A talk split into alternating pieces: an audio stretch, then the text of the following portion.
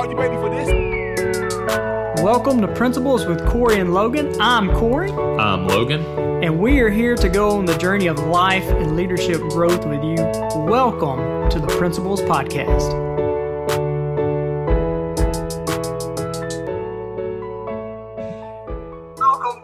Principles with Corey and Logan. I'm excited for you guys to get to know our guest today. Um, I guess it was a few weeks ago we had Drew Jackson on our podcast, and Drew is Drew is just a good friend of mine and that I've known for about four or five years now. And every time we got into a conversation, he would always talk about this Raj guy and this this Raj guy that had really just made an impact on him and how wise and just helpful and just uh, how his heart is to serve and just how much of an impact he's made on him. And we did our podcast, and afterwards we got to talk, and he said, I've really got to introduce you to Raj. You just got to meet Raj. So, uh, got to talk with Raj, and I'm excited for you guys to get to know Raj today. So, Raj, welcome to Principles with Corey and Logan. Thank you very much, Corey. Thank you very much, Logan. It's my pleasure to be here, talk to your audience, share what I have. Yeah, awesome. Well, Raj, uh, I, I, you and I got to talk the other day, and you just have a, an incredible story uh, getting to where you are now. But you're you're doing some amazing things to help leaders all over the world. But can you tell us a little bit about your background, kind of kind of your history, but also what you're doing now, and anything you want to share um, about kind of where you're at? Yeah. So I'm going to start with one point and then going to my background a little bit. Yeah. Even today, I would say America is still a land of opportunity. The reason I'm bringing that up is the last two years, a lot of people have gone into a negative mindset. And I want to go back and share that point because whatever the situation may be, there is always some positive side to it and a negative side to it. And that is one of the reasons why I came to this country. And after being in this country, so this February 24th will be my 33rd year in this country. I've been here for 33 years. So I lived most of my life in the US than in India. So I was born and raised in a small town called Hyderabad in India, in the south central part, got my basic education and everything else. And after getting my bachelor's degree in engineering, I came to the US. The number one is land of opportunity. And two main reasons. I don't know if a lot of people like to read books or not. If not, they need to read the autobiography of a great guy called Lee Iacocca. He was a railroad conductor's son who rose to become the CEO for Ford and then turned around Chrysler in the 80s. The first time some private company negotiated with the government to get money. His book was published in 1983 or 84. I read the book and I said, oh my God, this is a country with a lot of opportunity. A railroad conductor can go back and do this. Anybody can do it. And that was my inspiration to come here. So I landed here with $1,724 in my pocket and a very big dream to explore the land of opportunity. So from there, I went back, got my master's in engineering. I got an MBA, a lot of other certifications and stuff. But the real big piece of it is every single day, there were so many opportunities that I could capitalize on. I worked for some small companies, I worked for some big companies. And a company like GE, I rose to the level of being a senior vice president in a GE division, one of the divisions. And then I started my own company. So the first 18 years of my life, I spent a lot of time building my foundation because at the end of the day, I can go back and start my own company and live my dream. Even for the first 18 years, I have no complaints the land of opportunity was so much that I could go back, who had nothing in my life, to raise to the level I wanted to raise in the corporate world. So, last 14 years, I've been working for VRT Management Group. This is a company I founded March 1st, 2008. So, our anniversary is coming up real soon. And since then, we have been helping small and medium. We only specialize in small and medium sized companies because that is where my passion is. And that is where I see that I can add a lot of value. And I have worked with over right now, the latest count is around 135, 140. I don't have all the counts yet because every month, every year, we are going back and adding more customers. And we have been serving them in people transformation, process transformation, and strategy transformation. And there are companies which have been 500,000, 800,000, which have grown to become $12 million, $15 million. We have taken a company which is $10 million and grown it to 160 million. So most of the companies work with us. So that is the reason why I started with the land of opportunity. And in since the pandemic hit, I would say since April of 2020, that is when it really became serious. I can show you at least 25 to 30 companies which have grown between 50 and 60 percent. And that's the reason why I said, yes, there is a lot of doom and gloom in the market, but for the entrepreneurs, if you have the right tools, if you have the right coaching, if you have the right skills and the right mindset, you still can make it. So that is my introduction before I give it back to you, Corey, and answer any questions. I love that. I, I love what you said. I came here with 17 or $1,724 and a bachelor's degree. and I came to a land of opportunity. I, I, love that. And eh, let me ask you this you kind of hinted at it and alluded to it. Do you still feel like this is the land of opportunity now, too? Yes, there is no doubt about it.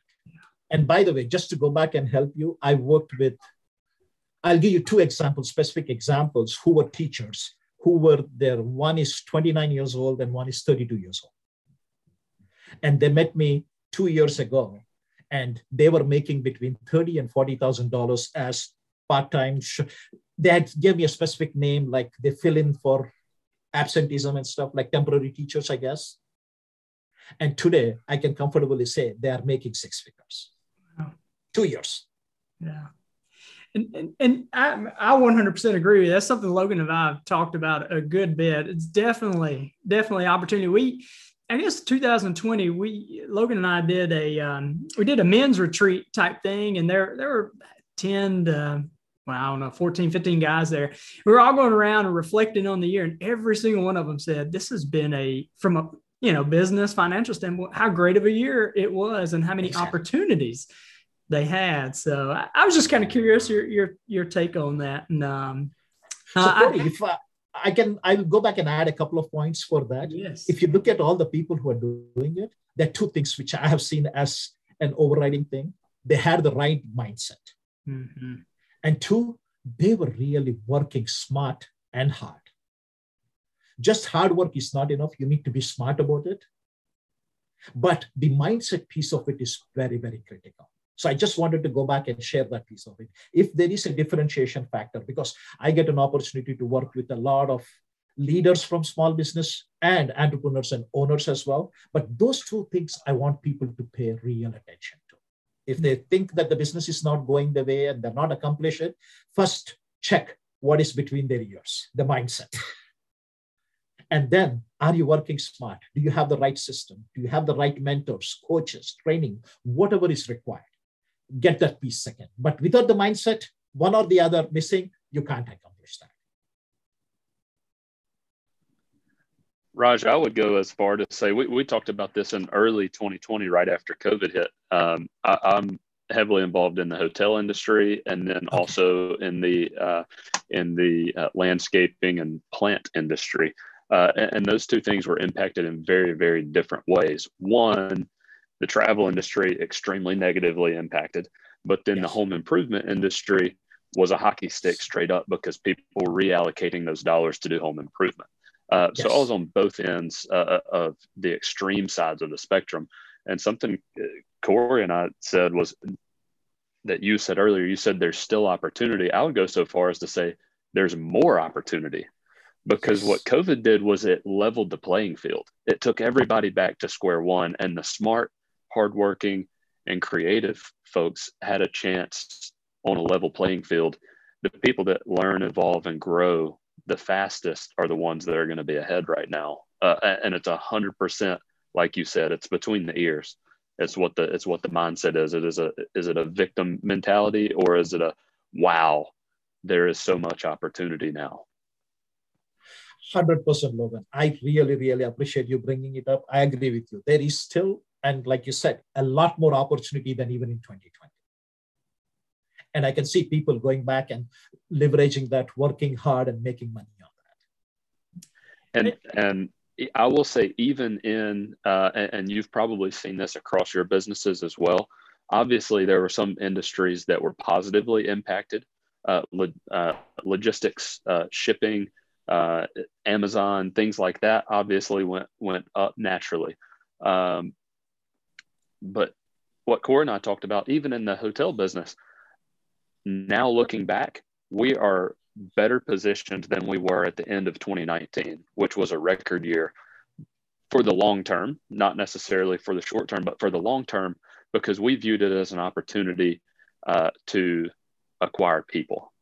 Mm-hmm. We knew other companies were going to be laying good people off. And if we could take care of our good people, now those people are going and recruiting on our behalf because we treated people the right way.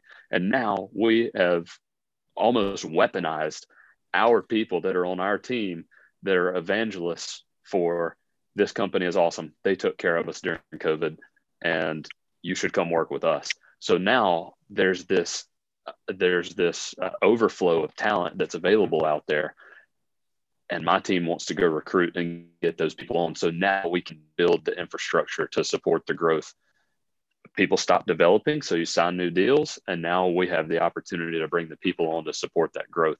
And that's something we talked about in early 2020 when most people were were paralyzed with with fear. Uh, that's not something that was my idea. That was a great leadership from our ceo um, but there are opportunities even in the industries that seemed like they would be crushed people like delta in yes. the airlines industry, they, they, take care of their customers. They're going to come out better long term on the other side. Yes, 100% Logan. And I have seen exactly the same. In fact, I worked with several of my customers and we did. I'll give you one specific example just to build on what you were just talking about. So there was a customer of mine and they were worried about losing some of the business and everything else. So we strategized, and thanks to some of the government help and getting some PPP money for them to get a breather, instead of taking the PPP and being conservative, we went back and recruited almost nine solid leaders for the business. And fast forward, business grew 70% in 21. And we are increasing at least by another 80 to 90% in 22. So you talk about that piece of it because we bought that core people of leaders, the middle management of nine people, some of the best talent, everything has been there. The foundation was laid. The teams were all ready to go. And come 2021, the business grew, and 22 is going to be much more aggressive. So that is one example, and I agree with you 100%. Whoever has a visionary person or whoever is thinking creatively and have the right resources around them to work with, again, coming back to say, basically, the thing be- between your ears, the head, mindset Raj, I want to go back to coming over to America. You got you, you got your bachelor's degree and you got a little bit of little bit of money in your pocket, right? So how did you know where to like did you know anything about America or done your research? Uh, where did you come to? Where did you land? So just to go back, the only research was a few other Indian students who came here because at that time there was no internet, nothing, because this was in 1989. So no internet, no mail the telephone to talk for one minute from India to the US costed us $1.58 per a minute. So it was very expensive. but there was a few friends of mine from my city who came here and stuff. We only learned. But my criteria was very clear. It is the land of opportunity. So the only thing and the easy way for me to come was to go to a school because that way you get a student visa to come here. And my criteria was what? Because I had very little money, where is the cheapest place to live and the cheapest university available? so we didn't see which is the best university or not. I said, I don't care because they're going to give me the education I'm going to learn, but I want to afford it. And that's how I came and landed in Huntsville, Alabama. that was one of the cheapest schools in the country. So I had a few Indian friends who were living there. So I had some initial support to guide me and stuff like that.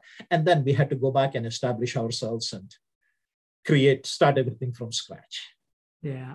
You know, I, I love that. I, you can just hear the hunger in your voice of, I just, it's almost like if I can just get my foot in the door, I know I'll make it, right? I just need exactly. to get my foot in the door. And and I'm sure we we actually talked the other day about some of the challenges that you faced. And and I was just curious about some of those challenges that you face. You're in a new country, a, a new culture, all that good stuff.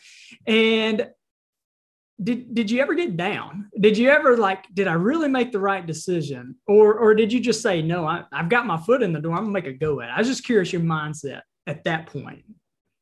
No, I would not, I would be lying if I say I was not down. But I was thankful to some of the mentors who were there. Because one of the things what happened was I had an oral confirmation from a professor saying that there would be some assistantships that would help me to finish my master's. But when I landed there, the professor got a great opportunity to a university in Florida. And these were all research scholars. So the professor lives, the research funds go with the professor. It is not university that gets, the professors get it. So when I landed here, the great news for me was within a week that all the assistantship and this research money is gone, so I don't have anything to do. So I was very, very disappointed because I'm in a new place and I really didn't know what to think about it also. And I spoke to a few people, and unfortunately, they were not the right people with the right mindset. So it was much more depressing than the reality was.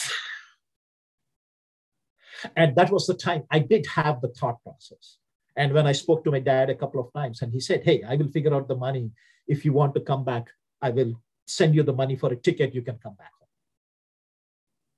But thanks to that, I said, You know what? Let me go back and try one more time. Let me go back and look at it one more time. And that is where I went and focused and tried. So, one example I'll give you is I worked in a Mexican restaurant. And I was working as a dishwasher. And it was just $2.54 per hour. and just to give you a background, I really didn't even know how to clean my plates because in India, you're growing up, you never clean your plate. Your mom takes care of it or somebody takes care of it.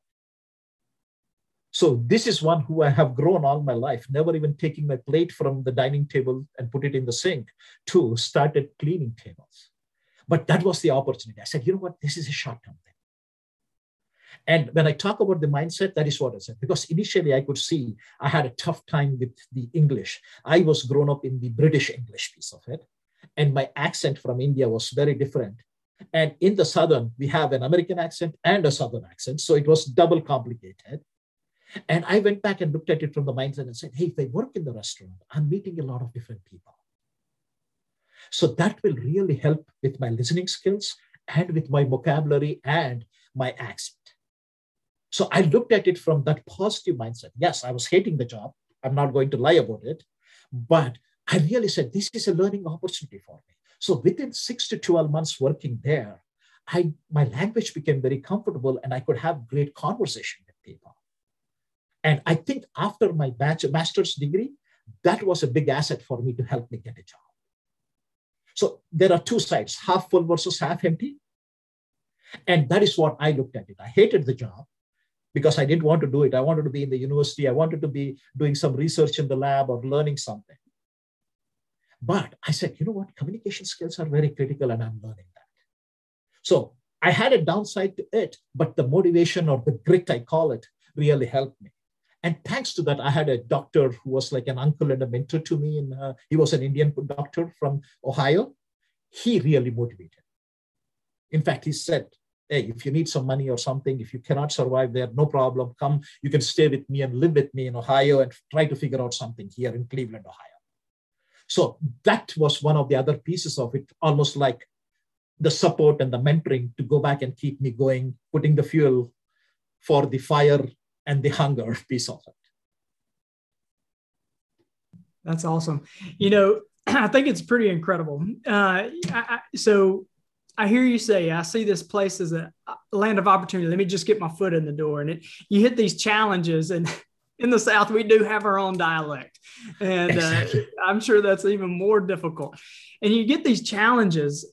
But I love the fact that you didn't give up. And many times I think we have this dream or goal that we're going for and we think it's supposed to be easy. And, it, and it's really not, right? It's like you plant the seed I'll go out there and plant some seed. There's some time that it takes in order for that seed to grow. And, and, and sometimes we don't see the fruit of that growth. And that's what you were going through, right? You, you were going through yes. that, that seasoning part right there. But you said you were making $2.54 at the Mexican restaurant. Now you've got over 135, 136 companies you work with, and and you charge a premium. Like you, yes. you're you're one of the top top levels, top coaching businesses in in the country. Like you're you're the real deal, yes. right? Like yes, definitely. I just think that is an amazing amazing thing, and there, there's tons of lessons that are that are right there. Um, Corey, I want to add one more point in that. So uh, when I was working on my master's, I came for industrial engineering. And this was year 1990. People who remember 1990, basically it was again a recession year like 2009 and 2010. Jobs were very, very difficult to come by. And there you had to type a letter and type your resume and send because we didn't have computers, we didn't have internet. And a job for an industrial engineer was very, very difficult. So just to go back and give you an idea, I had to send 750 resumes before I got my first job. So just to give you an idea of that. And I thought I was not good in what I'm doing. And I went to the librarian and I said, Hey, I really want to see what am I doing wrong. And he said, See the section there? Those are all the books on resume writing and job hunting. There were 27 books, and I devoured all 27 books in 15 days because I said, I need to figure out if I'm missing something. So for a lot of people, 750 resumes is not even imaginable. Especially, see, today in an internet, you can attach, click, attach, click, and it is much faster. There, I had to take a Xerox or type it and send it. And that is where I would say, I said, you know what, all of this is testing. I am really learning and growing. Let me do that piece of it. And he said, You are the only guy in the whole history that who has read all the 27 books. And guess what? I went to so many interviews after that, and I can ace any interview today. Even today, I'm not in the job market for the last 15 years, but I can ace an interview because I became so good at it when I got out. Both my kids, by the time they graduated college, they had between four and five offers out of college because they developed that, they were willing to learn, and they had a lot of skill. I used to have a lot of interviews with them. They said, Dad, of all the interviews, your interview was the toughest.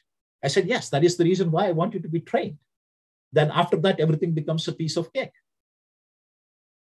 So I just wanted to share that piece of it because people don't really understand, especially the generation today. They are after sending 15 resumes, they think they have done a lot of resumes and that is only clicking a button. So this is for that, but I just wanted to make sure I share that piece of information.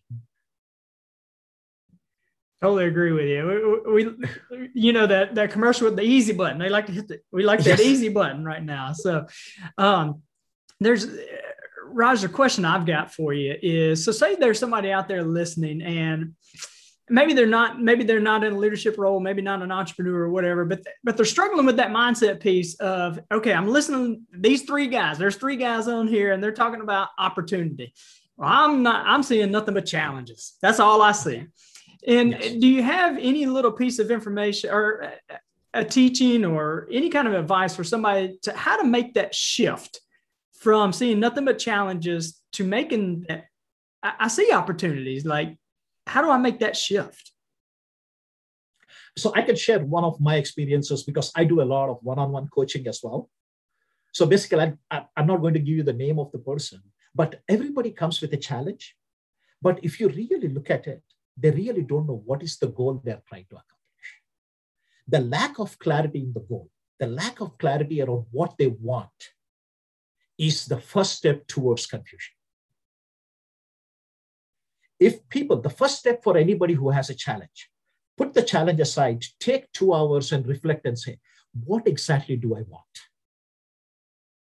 So people talk about SMART goals, right? S M A R T.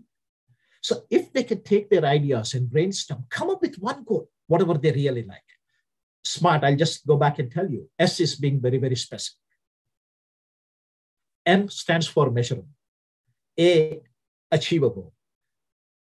R is relevant for you, and T is for time bound. If you have a goal meeting those five criteria, you have a very good goal. And now you go back and say, it is not a challenge or a problem, but what is that I need to do to get to that goal? So now you're almost like talking about mini obstacles. I need to learn this to do this. I need to cross this to do this. So if you're taking a vacation, if you're traveling, if you don't know the destination, you can never go to a vacation, right? The first thing for you to do is determining for a vacation is where do you want to go? And you need to be very specific. Once you identify that, everything falls in place. Hey, do I want to drive? Do I want to fly? Do I want to take a train? Do I want to do all of these things are options once you know what your goal is? What is your destination for vacation? But a lot of people don't have clarity about the vacation and they're talking and debating about a plane versus a car. And this cost me that. And that is where I see 70 to 80% of the frustration for people comes, and that becomes a challenge. If they can just take some time to go back and get clarity around one goal, two goals, and then say, now how do I need to get it? The whole mindset changes. And it's easy to get people to help you is if somebody comes to me and say, Raj, I'm trying to get this promotion next year. I'm very, very easy. That is a smart goal. The specific about it. Then I can go back and say, hey, do you first do your inventory? Do you have the skills or not? Okay, great. You have the skills. Do you have the experience or not? Okay, you don't have any experience. How do you get that experience? You have 12 minutes. And as soon as you look at it, the challenge becomes an opportunity for you and you have a roadmap to go there. That is what I would advise a lot of people who are thinking about challenges. And some people might have regarding health and stuff and things like that. Those have to be addressed very simply. But 90, 80 to 90% are things because they don't have clarity about what they want. Oh, got you on mute there, Logan. Uh, several things I want to just kind of tack onto that um, that I love. One, it seems like every single thing that we talk about, the common thread that we come back to is lack of clarity and lack of vision. Um, and when when you have those, and you have your why and your purpose, uh, success in in terms of uh, beating the obstacles becomes really just a byproduct of having that clarity uh, of vision. Um, uh, the Bible says, uh, "For lack of vision, the people perish." And um, you know, if, if you don't stop and set that vision, you know, whether it's a vision for your business or for your life in general, um, you know, some people the vision is not going to be to be the wealthiest person in, in the world so they don't necessarily need to climb the corporate ladder and and have a high stress job or whatever it is to be the best mom in the world if that's their if that's their vision then the action steps that they're going to take uh, need to map with with the vision and, and the goal. Um, there's a phenomenal uh, book uh, called vivid vision by cameron herold. Um, if you're a reader you've probably heard of it. You may have may have read it but I just highly encourage people that it's a super super short uh, audible book. It's like two and a half hours. Um, i just really encourage anybody to read that and then take action. Um, again he's got similar success stories to what you talk about raj. I mean he, he said that he's never had a company that implemented his vivid vision process that did not double in in three years. Um, wow. so incredible. Um, there was one other thing I was gonna uh, gonna tag onto. And I don't remember what it what it was now. So if I remember, I'll, I'll oh I know what it was. Um, many things you you kind of talked about. You end up checking things off along the way when you have that big long term vision. And and what I kind of what I kind of look at uh, on a large scale is somebody like Elon Musk, right? He if he wants to go to Mars, there are a lot of really incredible achievements and innovations and wealth and different things that are going to come his way. He's going to have those accolades, but it's because he has clarity of that long term vision. Those yes. other success metrics along the way, they're just byproducts of the person that he has to become to be able to achieve the long term vision. So oftentimes you look at a CEO and you think they've got it all figured out. How did they do all that? Well, it's because they were focused on the right perspective that was out into the future, and they became the type of person along the way that these other things had to happen for them to get to their long-term goal. If you're going to be a billionaire you have to be a millionaire first. Exactly. um, you know if you're if you're going to be uh, you know michael jordan then you have to be a really good high school and then college or maybe you skip college. You've got to be a really good basketball player along the way. Um, so i think that's that's something that people don't realize a lot of times. They think that somebody just skipped right to the end and that's not the case. Um, you know generally that person had very good clarity a very good why and a good purpose. Uh, and then all these things that happened along the way were just a byproduct of who they became very very well said logan i really appreciate that can you repeat the name of the book again because i really want to go back and get the name and the author it is uh, it is Vivid Vision. It looks okay. like this. Okay. Who's the author? And it's writ- written Cameron. by Cameron Herold. Um, there's a uh, Raj. I'll be I'll be happy to share it with Corey or, and email it to you later. There's a wonderful podcast. Um, it's about 45 minutes where he's interviewed and i actually found it even better than the book. Um, oh, but after i heard about it from the podcast i went and listened to the book as well or actually read the book. Um, but it is uh, bigger pockets if you're familiar with them real estate podcast uh, and they mm-hmm. they interviewed him uh, and i'll be happy to to send that to you. It's about 45 minutes but it's it's wonderful. And he's a, he he works specifically with COOs of companies um, because there are a lot of CEO trainings out there, but oftentimes the COO kind of gets left out. So um, anyway, I think you would find it fascinating, um, and oh. I think you really, really love the the vivid vision process. No, I would love it because I'm a big fan of reading. So a lot mm-hmm. of people pride in how big of a TV they have. Right. I pride in the size of my library. Yeah. So I'm on an average, I'm reading between 40 and 50 books every. So I love to awesome. read because one of the things I always tell people is I'm in the business of helping my customers. So if I am not, and this is one thing I want everybody, even the listeners, to think about learn, unlearn, and relearn. So to your point, Logan, you're talking about the CEOs, right? So moving from 1 million to $1 billion, that is the systematic way. They're constantly learning, they're unlearning and relearning because the way you run a $1 million business is very different than running a $10 million business versus a $100 million. And there are less than 15% of the people who can take and scale a company from 1 million to 1 billion. That is the reason why.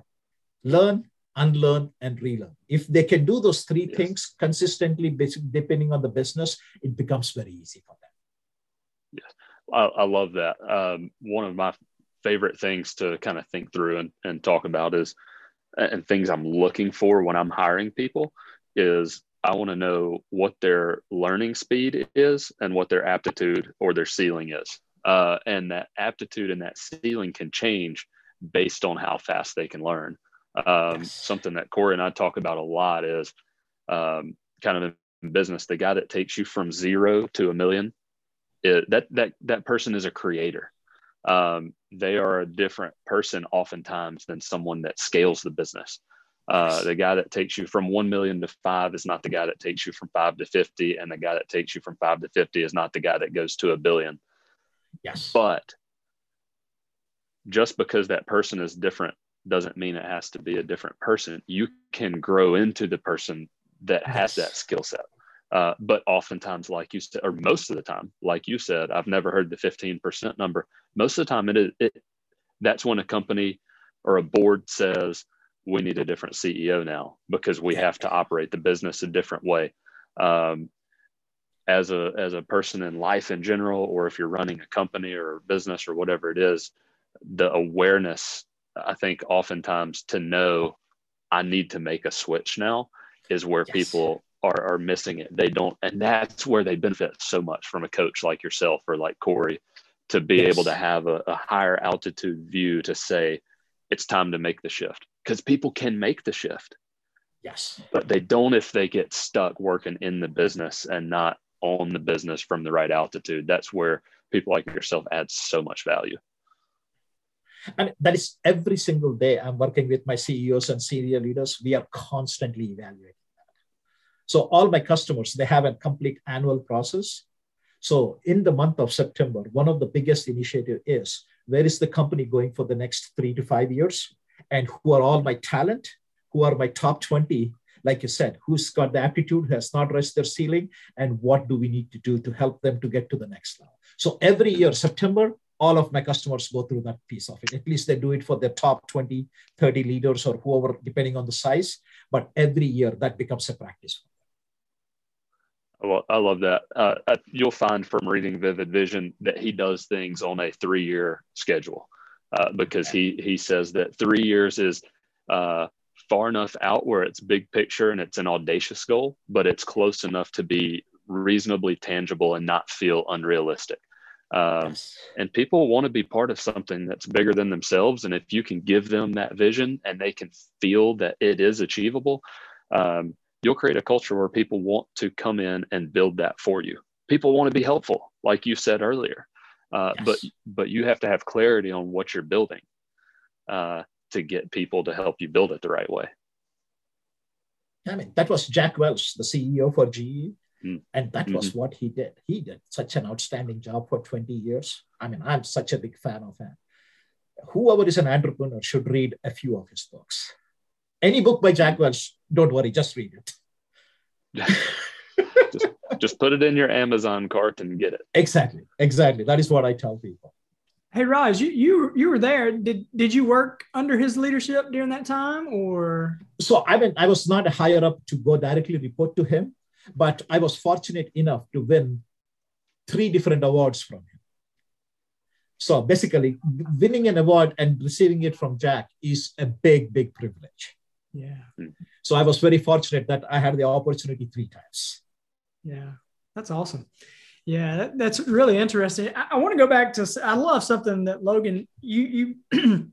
Raj, you brought up the learn, unlearn, relearn. I think that is so important. And something that Logan said I, I, I love was the same person that gets you from one to five isn't the same person that gets you from five to 10. And it may not be the same exact person, but it may be the same person, right? Physical person, and it may not be, but are they willing to, to learn, unlearn, and relearn? I, I want to ask you, Raj. I, I, see sometimes leaders, they, they get the growth part. Like, I want to learn, right? I, I, I get that. Um, but the unlearn part, sometimes they have a hard time catching that. Why do you feel like, or any thoughts on why that is important, the unlearning part of the learn, unlearn, relearn? So if you look at it, let I'll take an example of a coffee cup. After a certain time, if you want to add fresh coffee, that has to be thrown out what is there in the cup, right? So our human brains are also, people think that we have infinite capacity. Yes, we do have infinite capacity, but your dominant thoughts are always something which you're very, very strong and you build over the times. So if you want to make space for new things, you need to unlearn and move some of these things out, like cleaning up your coffee cup. And that is the unlearn piece comes very important.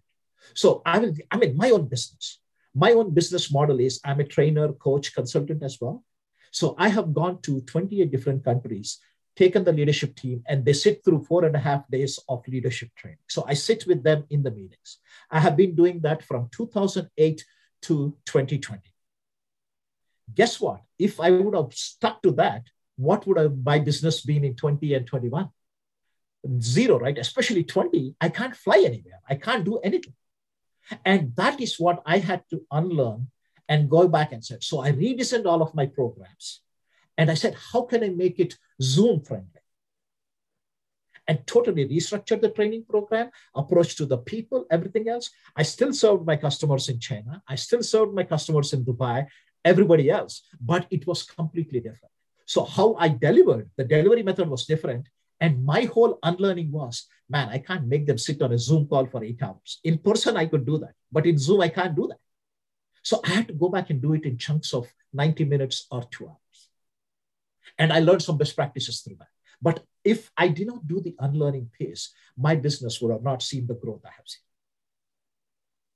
I have seen both the years over 60% growth. So I'm very proud to say that my single business, a small business, has grown so much. But the unlearning piece was the key for me. Love that. And uh, you said it spot on, right? You said it spot on. I love the, the coffee analogy there because you're, you're right. Um, you, you mentioned uh, when you were in India, you read a book by Lee Iacocca. What was it that spoke to you in the book? What, what about him jumped out to you? So basically, his father was a railroad conductor. So, in my opinion, at least from an Indian point of view, that time, that was a low paying job Yeah. so when somebody from that kind of a level could become the CEO for the number one automotive company in the country, and from there go back and take a downridden company in losses and make it number one. And somebody who could negotiate with the government for, I think, I don't remember the number, but it was like $6 billion or something like that, a huge amount. I don't remember the exact number, but huge amount of money negotiating with the government and really pitching that. and I said, if somebody from that kind of a humble beginning can do it, I can at least do 10x better than what I'm doing. That was my thought process. Love that. We, we talked to a guy the other day, and he was talking about his story was he got he got caught up in drugs and how that was a way of life for him and those kind of things. And he finally got out of it, and he's got a ministry called A Way Out. And his his whole premise is, if I've done it, you can do it too, right? Oh, and, oh, okay you know and i think that is incredible exactly what you said and that was your mindset well if he can do it i can at least 10x you know what, yes. what i'm doing yeah no, no it's very powerful and i want to go back and address one more point from a learning or a clarification point for what logan was talking about see if you go back and look at the same person for 1 million to 5 million i would go back and say it is the mindset if you have the same mindset you cannot do that if you change your mindset it doesn't matter. So if it is not the person, but are these people unlearning and changing their mindset as the company is growing? Mm. That becomes the critical piece. And that's the reason why people don't understand. They think it is more of a soft mumbo jumbo thing about mindset, but it is very powerful. If you don't understand the mindset, I tell people is first understand that. and what I tell people is everybody, when I say, who do you communicate the most? They go back and talk about is I communicate with my best friend or my business partner, my spouse or something. But they forget they are communicating with themselves 100 times more than they're talking to somebody external. In my mind, between my heart and my mind, there are at least, depending on different studies you look, there are at least eight to 10,000 ideas going through your mind every single day. You might not remember any of those things. So if your mindset is on the wrong path, you are sending so many negative vibrations to you. And the way I always believe is if you live in a negative vibration, that will manifest in your life. If you have positive vibration, that will manifest. So manifestation happens. It is what you're talking to yourself. It is not what I'm talking to Corey or what I'm telling Logan or somebody else. It is what are you talking to yourself? That mindset and that self communication piece of it if they can handle that, it really helps them to go back and make a change in their lives. 100% agree. I mean, your thoughts are going to ultimately turn into your actions. Exactly. Exactly. Yep. I mean, Napoleon Hill in his 1934 book, Think and Grow Rich, he talks about that. And all the entrepreneurs, I recommend and tell them, hey, read that book. Everybody thinks Think and Grow Rich about money making scheme. No, it is mindset. It is about your attitude. It is how you look at life. Very, very powerful. That's Corey's favorite book. Oh, perfect. Perfect. yeah. When I started doing uh, coaching with Corey, that's the first book that he had me read. Yes. So the first time I read that was 1983 after Lee Iacocca's book. And I still have the book on my shelf from that, highlighted in red, then highlighted in green, then highlighted in blue. Because the awareness of a, it is different it's such a timeless book that you probably have more respect for the truth that's contained on those pages now than you did the first and second and third time that you read it. Amen to that. Yes, Logan, 100%. Raj, uh, you're a reader. I'd love to hear what you're learning right now. What are you reading right now? So one of the biggest thing I'm doing right now, there is a new book by Liz Wiseman. It's called Impact Players this is basically the gist of it is how to bring out the best in people. she wrote a book called Multipliers a few years ago. I was a big fan of that. How, as a leader, how can you help your team multiply and make them much better? That is the gist of that book. And she came up with this book a few months ago. And that is my focus right now because this year, one of the goals for me is to work with at least 100 of my high potentials within my customer group. And I really want them to become 2x for 2023. So I'm always there learning and unlearning, and then I can go back and support them in their unlearning and change. I love the title of that impact players. That's what I'm talking about. yes, yes. hey, so just to give you an idea, just to give you an idea, one of my customer, he loved it so much after the discussion in December, he ordered 150 copies for his team. Wow. 150 copies. Wow, how about that? Uh, you mentioned earlier um, the things that you focus on are, are um, people, process, and strategy. Um, yes. When you take on a, a, new client, what do you what do you address first? So the biggest part of it is I spend a couple of hours understanding where they are and what is their biggest need, because you can start any of those three independent of each other or together as well. So most of the time, Ideally, I would like to go back and evaluate the leadership team because I really want to know the leadership mindset, where they are. And I have some very, very powerful psychometric assessments. I use a lot of psychometric assessments, very, very powerful, been built over the last 48 years. So I work with the leadership team to understand that. It can be any problem they have. I will fix that piece of it. But my leadership assessment, without calling it a leadership assessment, I go back and work on that. And then based on what comes out of it, I start helping them and prioritize things. Because if I don't have the right leadership place and if they don't have the right thinking behind that, it doesn't matter what I do. I can go back and put bandages around the wounds, but that will not solve. So I almost take a holistic approach of trying to understand the big picture and then take it one. And one of the biggest reasons why my customers like and they stay with me for year, years together is because of that. And now, frankly speaking, I'm at a position where if it is a bandage, I tell them, you know what, I can recommend somebody else work with that. Because they're not really looking at it. And I know I can make a small difference, but really I'm not fixing the problem. 10 years ago, I would have been in a different mindset, but today that is what I tell them. In fact, I told somebody and they were not willing to do it. I said, fine.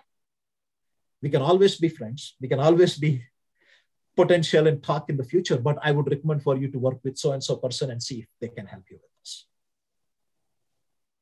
But very, very powerful question. Yep. Your time is finite and, and you want to work with people where you are one of the impact players for them.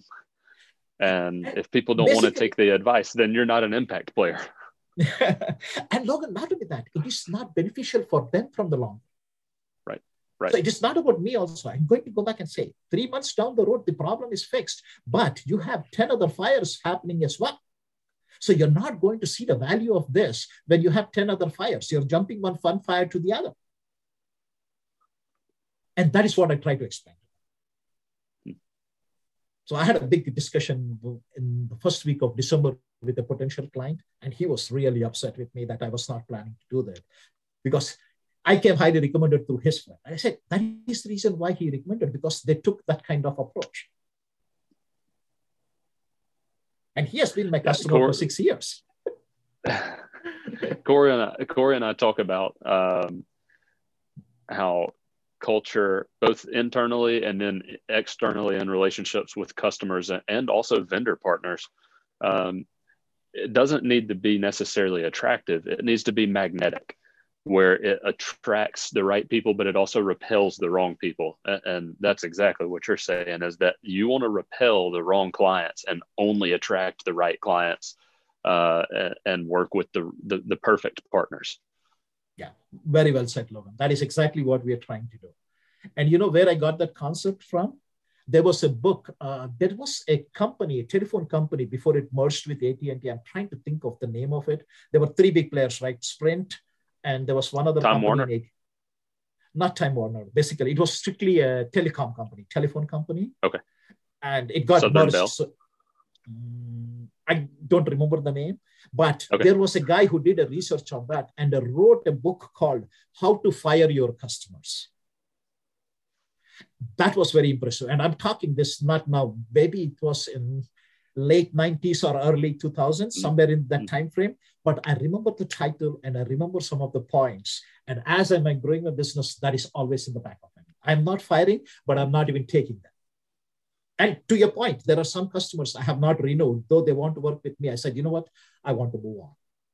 I recommended somebody else to work with them, and I tell them this, but I move on very similar to um, i'm sure you're fam- familiar with mike michalowicz uh, profit first the pumpkin yes. plan yes. Uh, that's yes. that's yes. the pumpkin plan that's yeah exactly and it's very difficult to do but it works um, it's uh, i don't know if you listen to jocko willink's podcast called jocko podcast but he he he talks about simple not easy and there are a lot of principles that are simple and highly effective, but they're not easy to do because it's not easy yes. to, to tell a customer oftentimes you're not the right customer anymore. Um, you know, we, we, run into that with uh, with hotels and with with landscape. You know, hey, when we were a small company with less overhead, it was easy to take care of this yard. But now we can't afford to do that for you. There is someone else that is now yes. going to serve your needs better. Uh, exactly. And it's all about how you how you frame it. Yeah, I mean, definitely, you never want to be rude about it or anything like that. You need right. to be very, very empathetic right. about it and put it in the right framework. Yes. And not only that, you're showing them a solution where it's a good match for somebody else and them. Well, Raj, um, just curious for anybody that may be listening and saying, you know what, I, I really would like to check in with Raj to see if we would be a good fit.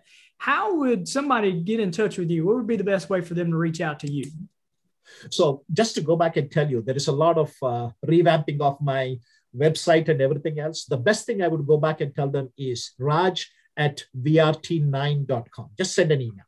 I'm very, very comfortable with it.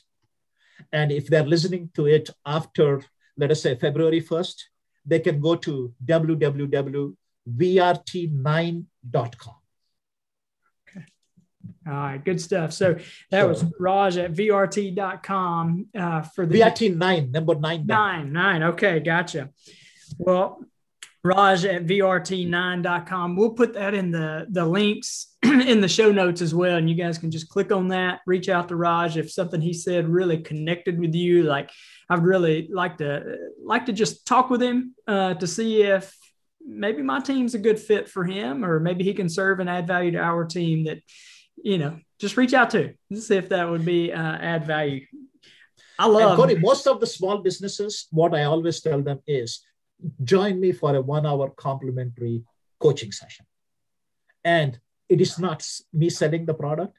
I spend 45 minutes trying to understand and dissect their business to provide insight. So every single person, either they become my customer or not, it doesn't matter, but they will learn something about their business before they leave that one hour. Yeah. So that I promise to all of them. Good. It stuff. doesn't matter who it is. Raj, you have definitely added a ton of value today. Uh, got tons of information, I, and I, I, I love your story. Love what you're doing. You're making an impact. A global impact is what you're doing. You talked about companies from China and Dubai, and even here in America, doing great things, and uh, even the success of those companies. I think about that when I hear that. That's when they're making that kind of impact. The the reach is so far, but even internally, when you're impacting those kind of people, that's generational. You know, uh, kids are going to feel that. Uh, grandkids yes. may even feel that. You know, and I, I, think that's amazing. So, yeah, really appreciate your time. Really appreciate you adding value to us. And if you're listening, if Raj said anything that stood out to you, feel free to comment. We would love to send that along to him, or if you have questions for him, um, we'll send that, pass that along to him as well. And uh, hope this has added value to you guys today. Make sure you like and subscribe so you can stay up to date on any of our new episodes. You guys have a great day and God bless.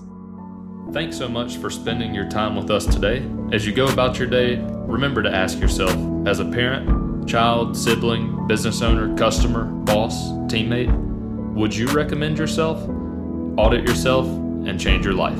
Hey guys, and if you enjoyed this podcast, uh, take a moment, please subscribe, give us a rate and review on your listening platform.